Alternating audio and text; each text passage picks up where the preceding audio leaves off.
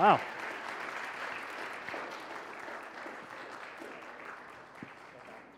I'm telling you, it's hard to follow that. Wow.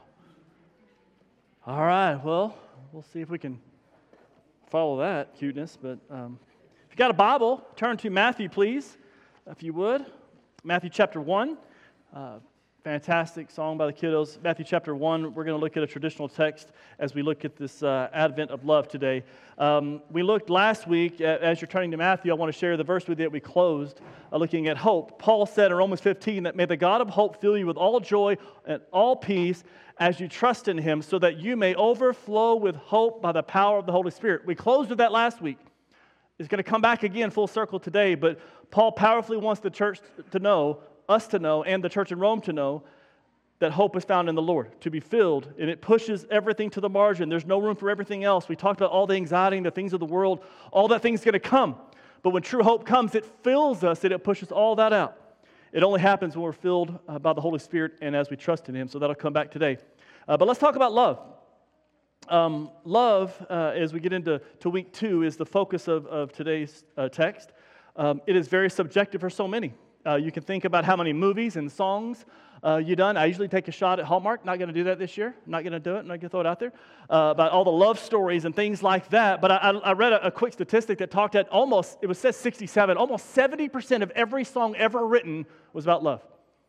Love lost, love desired, love enjoyed, or love gone astray or something.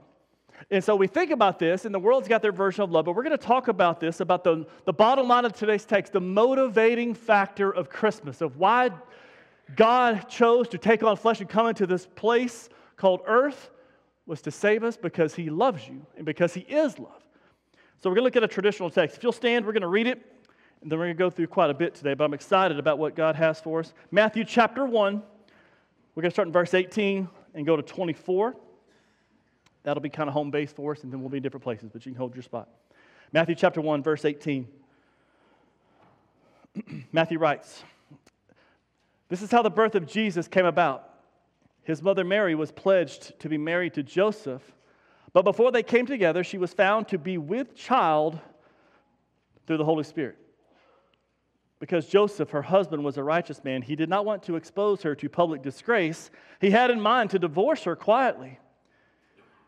But after he had considered this, an angel of the Lord appeared to him in a dream and said, Joseph, son of David, do not be afraid to take Mary home as your wife, because what is conceived in her is from the Holy Spirit. She will give birth to a son, and you're to give him the name Jesus, because he will save his people from their sins. All of this took place to fulfill what the Lord said through the prophet. The virgin will be with child, and she will give birth to a son. And they will call him Emmanuel, which means God with us. When Joseph woke up, he did what the angel of the Lord had commanded him, and he took Mary home as his wife. Let's pray together. Just real quickly before we get into the text before we get into the message, just uh, I know I did it earlier, but just in your own heart, um, just pray if your desire is to, to be changed by what He has for us, by His Spirit moving, I say it every week I can't change you, you can't change me. Uh, his presence, His Spirit, His Word can do that. If you had a busy, crazy week, maybe life's going a little, maybe great, I don't know. Would you just ask Him to change and shape your heart today if that's what you desire?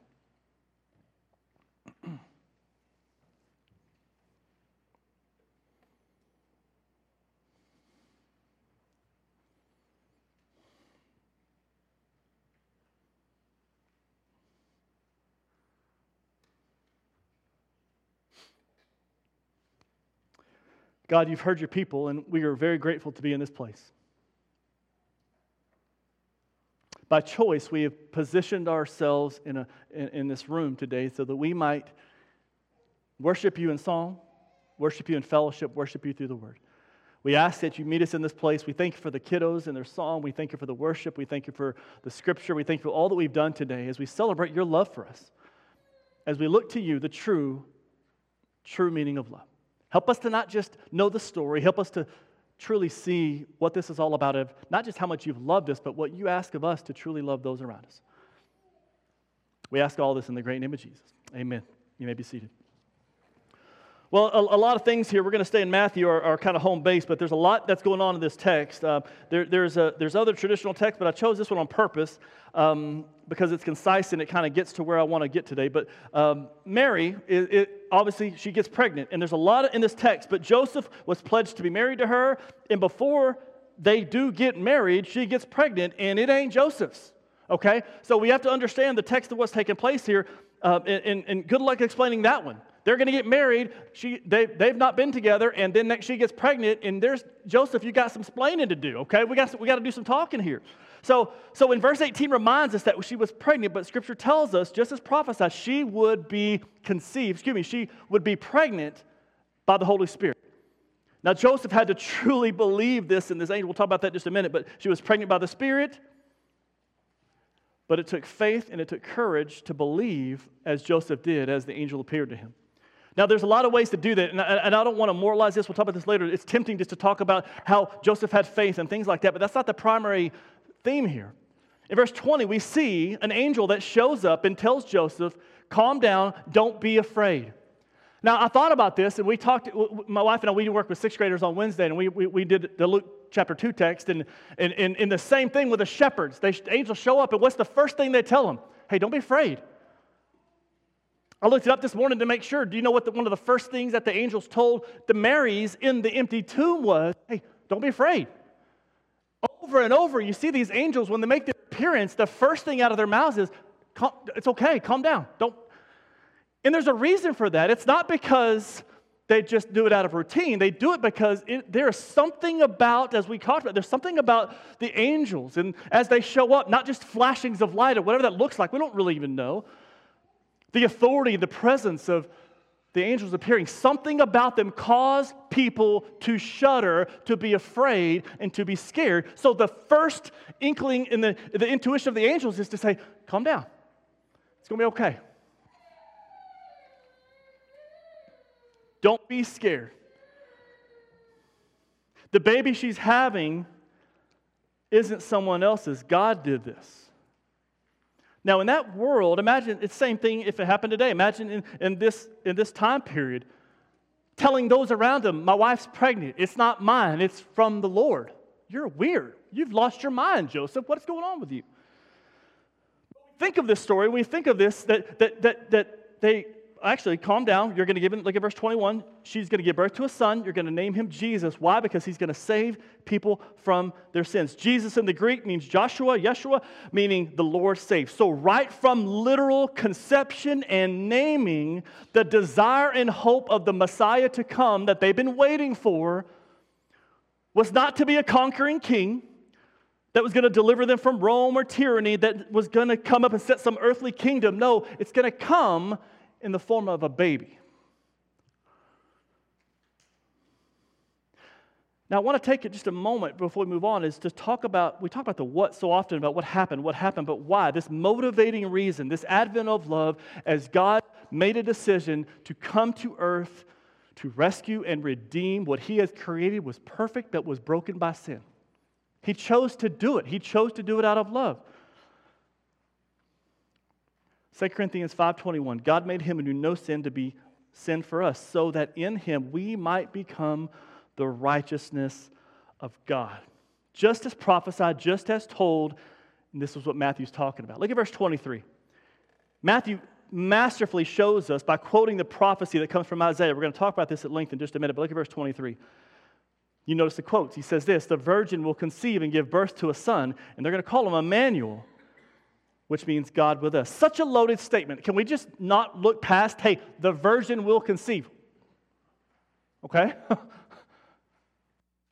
You're going to give him a name Emmanuel, which means God with us. And, and, what Matthew does is quote Isaiah. It's on the screen for you in, in, some historical context. So often we just want to pull that one verse out, but I want you to see the meat of all this that's taking place. Isaiah chapter 7, verse 10. God is speaking, and again, the Lord said to, to King Ahaz, Ask the Lord your God for a sign whether the deepest depths or the highest heights. But Ahaz said, I will not ask. I will not put the Lord to the test. Then Isaiah said, Hear now, you house of David. Is it not enough to try the patience of humans? Will you now try the patience of my God also? Verse 14, therefore, The Lord Himself is going to give you a sign. The virgin will conceive and give birth to a son and will call him Emmanuel. That is what Matthew is quoting, just as prophesied. You see, the prophet Isaiah made this prophecy during the reign of Judah's most wicked, idolatrous king named Ahaz. He faced major military threat from the Israelite kings. What's interesting, instead of seeking the Lord's help in this crisis, Ahaz turned to another ruler, this brutal Assyrians, and Ahaz even tried to pay them for assistance in offering help. So Isaiah speaks this to Ahaz to tell him that God would indeed deliver the people. Now, this is more than you probably care to know, but it's, I think it's fascinating. So Isaiah spoke this remarkable prophecy in verse 14, which he told Ahaz that nobody, no one's going to destroy the people of God or the royal line of David. And sure enough, I'll spare all the names of all the rulers, but sure enough, the northern kingdom of Israel was destroyed, deported in population, but overran in Judah four times. But God ultimately preserves his people just as he promised. So Isaiah spoke this sign that God would deliver, a king would come. He's not a military king, but he would come in the flesh, he would come as a baby, he would come as a humble servant, and he would indeed come. Advent. He came. That's what Advent means. We talked about it last week. The first arrival, the first coming. He has come just as prophesied, and he's going to come again. And though not an earthly king, true Messiah, this true baby that was born in this fashion that we just read about, that God's going to intervene. He's going to come to earth, and we know the story. We said it in the, in the Advent reading. There's a reason why we, we read that specific text. God comes so that we can be rescued. Out of love, He came to rescue from sin, and He came to rescue us from death. So this promised baby would come as, as just prophesied, born of a virgin, and deliver all of mankind. John chapter 1 said this The Word became flesh, and He makes His dwelling among us. We have seen the glory, the glory of the one and only Son, who came, here it comes, from the Father, full of grace and truth. The Word became flesh and makes His dwelling. I say this often when even talking with kids about it that God steps out of heaven, that God takes on flesh. He left all of glory and comes to this earth to take on flesh so that he could die for the sins of man. In love, that God steps in. And over and over this weekend, as I was looking at this, and it's easy when you get back to this traditional text, but the motivating factor of why. We know what he did. We'll sing songs about it, but why did he do it? John 3:16. For God so loved the world that he gave his one and only Son, that whosoever believes in him shall not die, shall not perish. For God did not send his Son into the world to condemn the world, but to save it through him. God acted in love. People will do a lot of crazy things in the name of love, right? This morning I went with Lions Club to go feed uh, a bunch of people that really love hunting birds. They love it so much that they're going to go out in the cold and the dark and they're going to get up really early and they're going to go hunting, hunting birds. I don't love birds that much.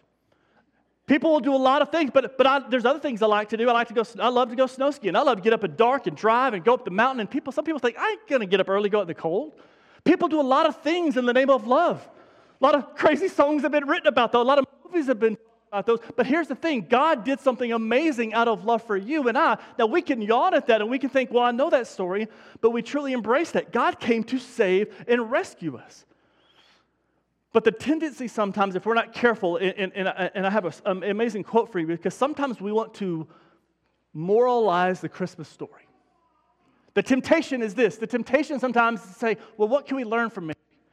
Let's talk about Joseph's faith. What did he do? He had to have a lot of faith to believe in that.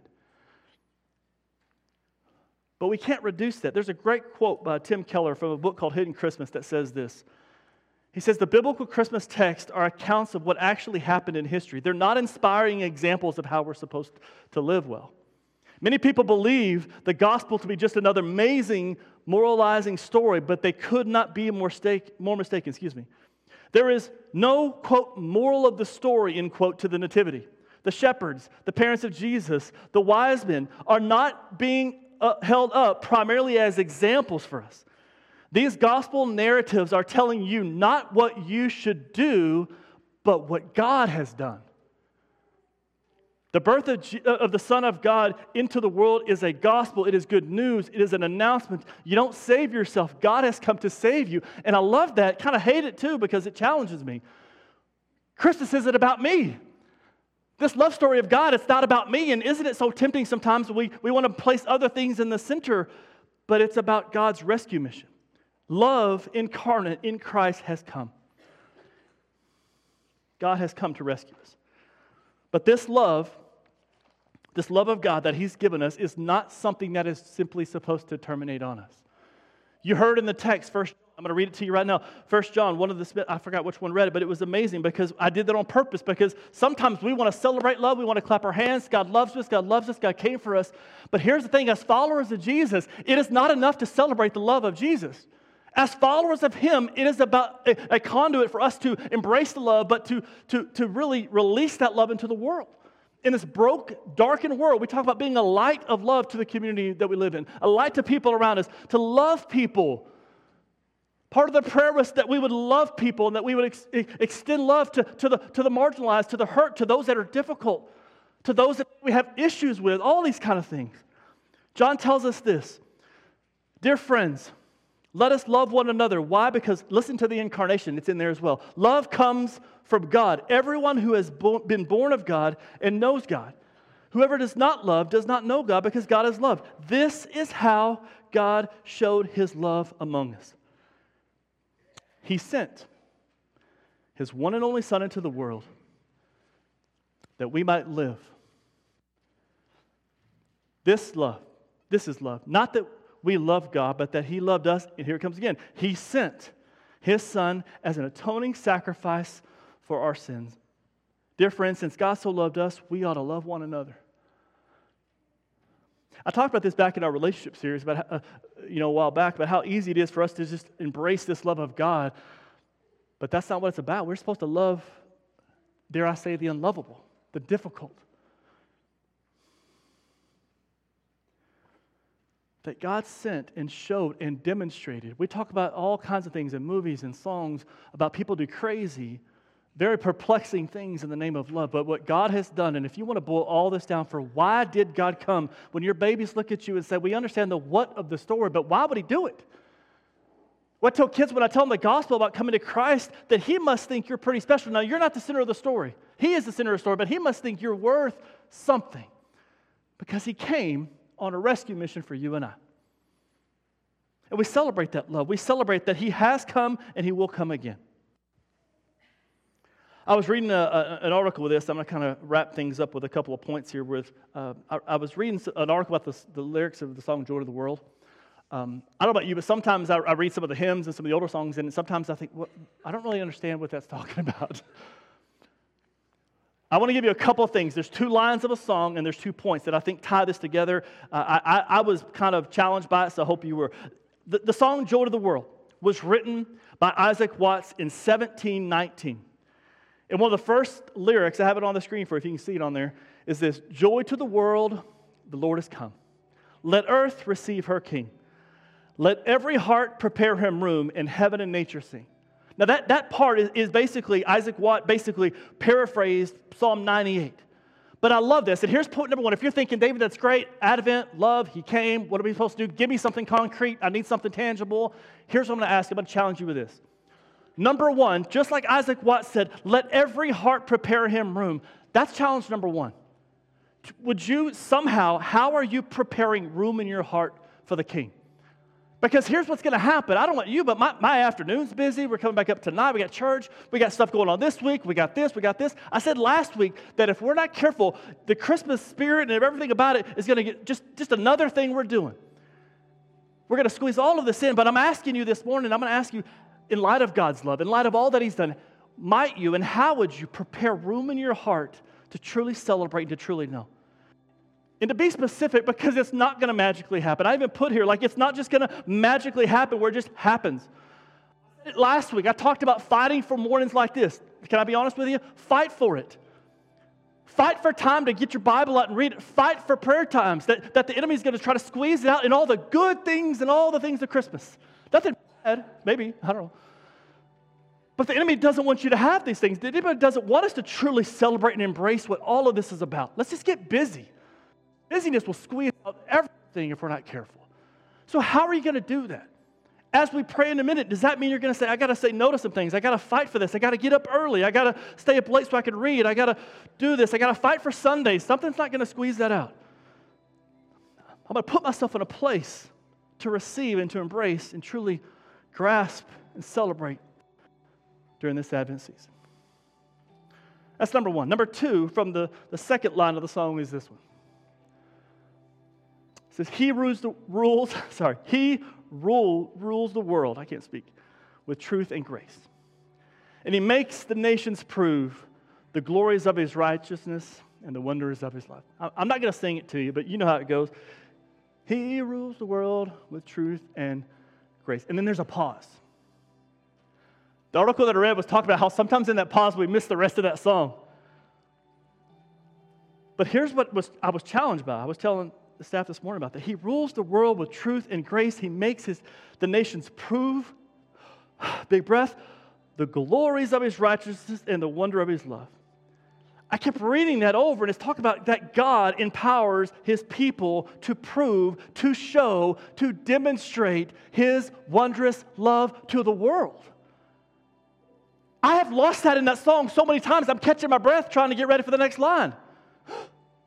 and the wonders of his love. And I was convicted by the same thing. So, number two is how does our life, how does my life prove or show God's love to people? So, number one, prepare room in our hearts. Number two, that we might have a life that proves, that is evidence, that points to Jesus in this holiday season. The way that we love, the way that we live, the way that we treat people, the way that we respond, the way that we prioritize, the way that we do life. May others in our family, in our town, in our church see that we would prove the glories of His righteousness and the true wonders of His love.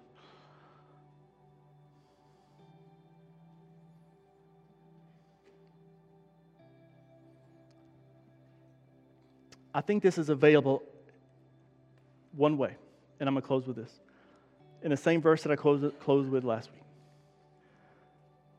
Paul says, May the God of hope fill you with all joy, all peace as you trust him. We trust him. We trust him. We know that he is who he says he is. We know that he came to do what he said he came to do, so that our lives would overflow with this hope by the power of the Holy Spirit. The only way we are ever going to accomplish anything of this, when we pray in just a minute and I ask you to specifically pray, How do I prepare room in my heart? How am I going to do it? How do I fight for this? How do I fight to truly not miss what the wonder, this wonderful story of Christmas is all about? It's only if we trust him and if we believe it. And number two, it's by His Spirit. We're not going to just, it's not just going to happen. We got to ask the Spirit of God to dwell in us and to move in us and to help us prioritize all this stuff. In light of all this, we live out this gospel message of love to the world that needs it so desperately. I'm going to ask you to bow where you're at for just a second. Those two things I gave you a while ago. Love comes down from heaven. Love was here. Love is the motivating factor of why God came to rescue, redeem. It is not designed to terminate on us.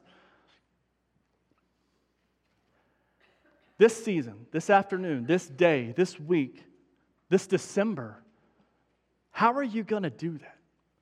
How are you going to fight to prioritize and make room in your heart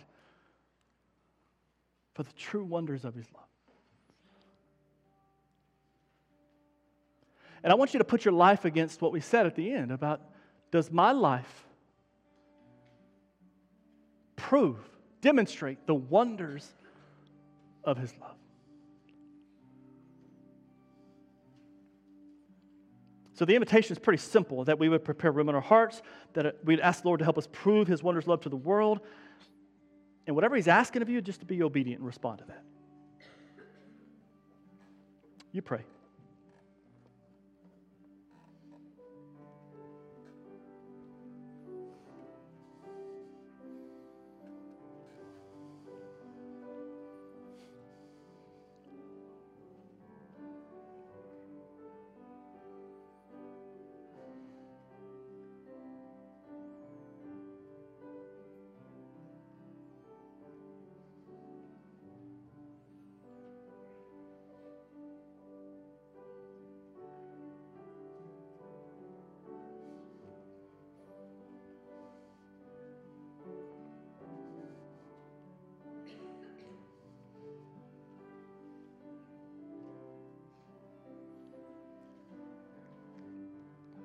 If you would please stand as I pray.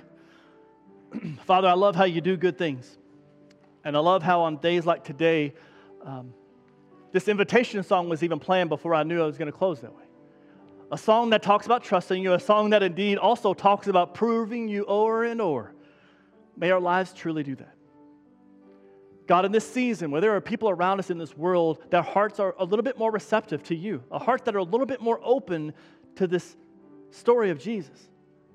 May those of us who call you our Lord and Savior and claim to follow you, may we truly, truly point others to you.